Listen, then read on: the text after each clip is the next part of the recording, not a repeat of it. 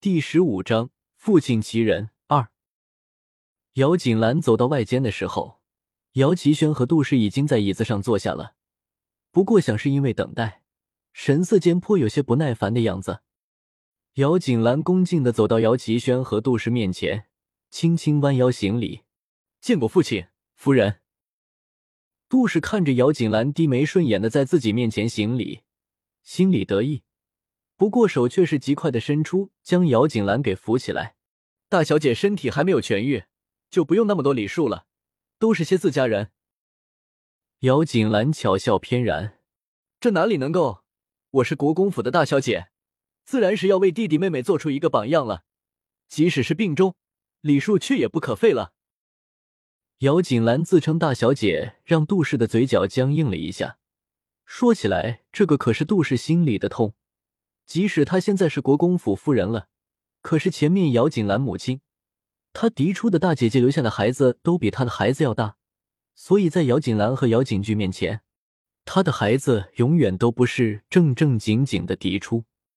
好久没有见到父亲，锦兰极是想念，愿父亲安好。说到那个好久没有见父亲，让姚奇轩也有些不自然，女儿病了，都快要死了。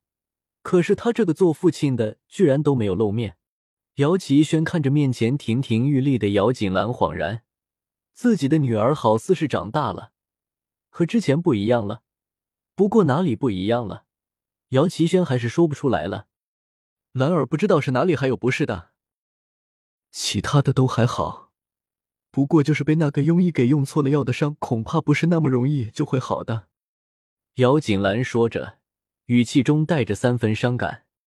那就好，兰儿好好养病就是，那个庸医为父自然会好好的惩治的。姚启轩这么说着，可是却绝口不提当日这个事情和杜氏的牵扯。嗯，女儿知道。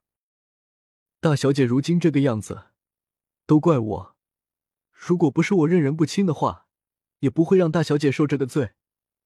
我这做母亲的真的是愧疚死了。杜氏在姚锦兰和姚奇轩说话的时候，趁着他们不注意按了按眼角，所以现在这眼睛通红，泪水连连地看着姚锦兰。不过对姚锦兰要的问题却始终是认定，只是说自己识人不清，根本就不说是自己别有用心。对于杜氏的话，姚锦兰沉默不做评述。杜氏看着姚锦兰没有反应，心里咯噔，怎么姚锦兰跟自己想象的不一样呢？不过就是如此，杜氏心里也没有慌张，就是姚锦兰好似跟之前有些不一样，不过她可从来不做没有把握的事情。如果大小姐的脸不能完好如初的话，那么母亲真的是万死难辞其咎了。不知道姚锦兰看着杜氏这个做派是何感想，不过姚奇轩显然是非常心疼的。站起来走到杜氏的身边，将杜氏给揽到自己的怀里，安慰着。你也不是故意的，而且不是已经发现了药有问题吗？所以说对锦兰也没有造成什么大的影响，你也不必过于自责了。是吗？杜氏眼睛看着姚锦兰，有些忐忑地说道。如果大小姐不肯原谅我的话，我是怎么都不能原谅自己的。姚奇轩根本就不看姚锦兰，自顾自地说着。锦兰是识大体的人，又怎么会怪罪于你呢？况且你平时待她那么好，没有那个女儿会怪罪自己的母亲的。姚锦兰平静地看着在自己面前上演郎情妾意的两人，心里再无波澜。在这个时代，一个女人的脸毁了，可是一生都已经毁了，可是在姚奇轩看来不足为重，而且连一起生活了那么久的枕边人的真性情都丝毫不知。不过想到这里，姚锦兰自嘲，自己也也是一起生活了十多年，也识人不清，不然最后、哦、怎么会落得那么一个下场？不过幸运的是，老天肯再给自己一次机会重来罢了。心里这样想着，不过面上却不显分毫，一张苍白的小脸上是激动，也是依赖地看着杜氏。女儿怎么会怪母亲呢？女儿知道母亲不是有意要这么做的。是吗？兰儿不会怪母亲。杜氏紧紧抓住姚锦兰的手，看着姚锦兰的眼睛，紧张地说着。姚锦兰看看姚奇轩，再看看杜氏，点点头，这是自然了，自然是要怪罪于你了。杜氏，就凭你前世对我做的那些，你居然还渴望着我会原谅你吗？痴人说梦也不过如此了吧。看着姚锦兰，看着自己的眼睛里带着与往日一样的感激、依赖，杜氏眼里闪过满意，然后急忙端坐，大为放心地说道，这样我就放心了。你啊，以后要好好的对待你母亲呀。姚奇轩看着面前的姚锦兰，和杜氏笑着说着。老爷这是说的什么话？母亲对待女儿哪里有不好的？这个不过就是我该做的而已。姚锦兰看着他们一唱一和的样子，心里厌烦，不过不高兴的是，这个时候还不可以跟他们发作。姚锦兰一遍遍地告诉自己要忍耐，要忍耐，然后才满脸笑意地看着他们，讨好地说道，爹，母亲待女儿这般好，女儿真的都不知道怎么报答母亲了。你呀，好好的就是对母亲最好的报答了，其余的都不需要了。杜氏慈爱地对着姚锦兰说着，好似姚锦兰真的是他心爱的女儿一般。哪里哪行呢？不过女儿身边实在是没有什么拿得出手的东西给母亲。姚锦兰说着，有些为难歉疚的样子。那就算了吧。杜氏刚刚想要说呢，可是姚锦兰不等他说完就继续说了。不过我看二妹妹倒是非常喜欢我身边的云香，那么就将云香给送给二妹妹了吧。说着，姚锦兰一脸讨好的看着姚奇轩。爹爹，你说我这么做对吗？既然没有好的东西给母亲，那么给二妹妹也是不错的。云香这个丫头手脚伶俐，心思敏捷，相信会将二妹妹给照顾得很好的。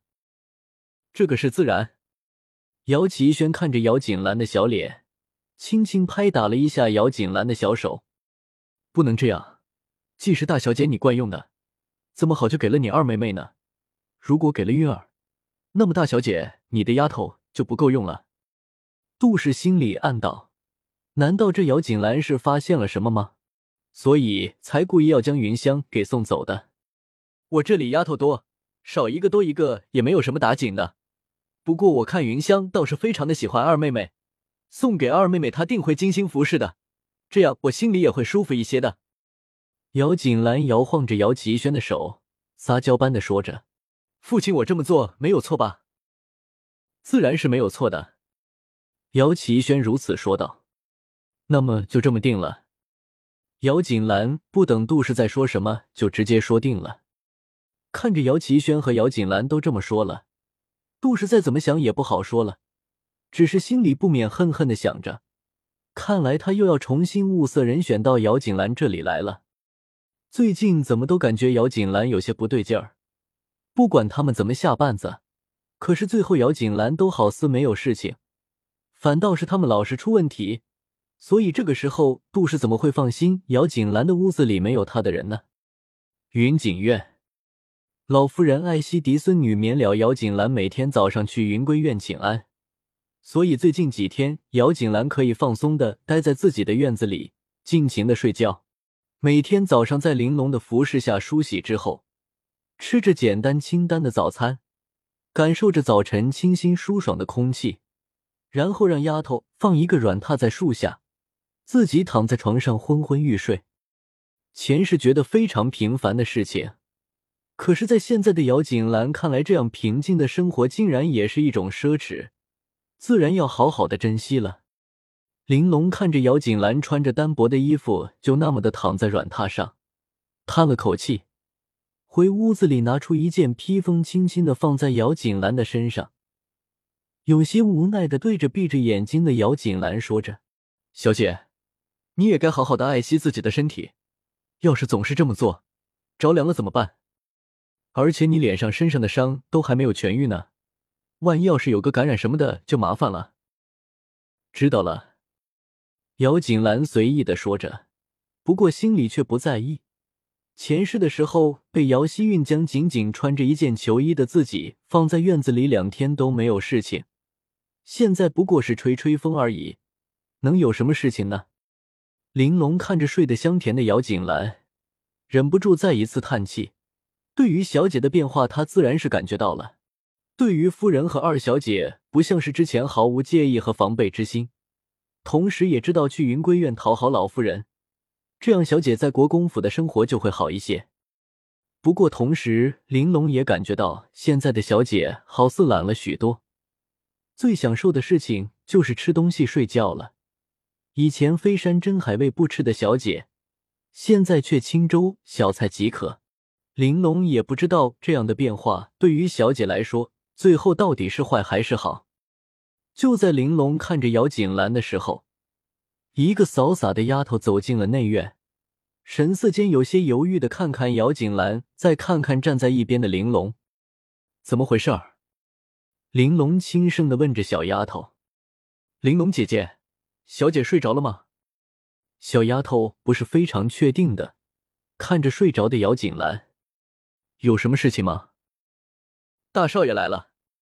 小丫头压低了声音说着，让他进来。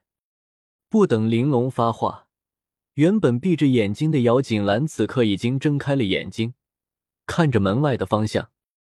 小姐，你要不要去换身衣服？玲珑皱皱眉头看着姚锦兰问道。不用。姚锦兰只是摆摆手，可是眼睛却一直都看着门口的方向。玲珑看着姚锦兰那个样子，也就不再说什么。大少爷和小姐是亲姐弟，应该没有什么关系的，玲珑这么的告诉自己。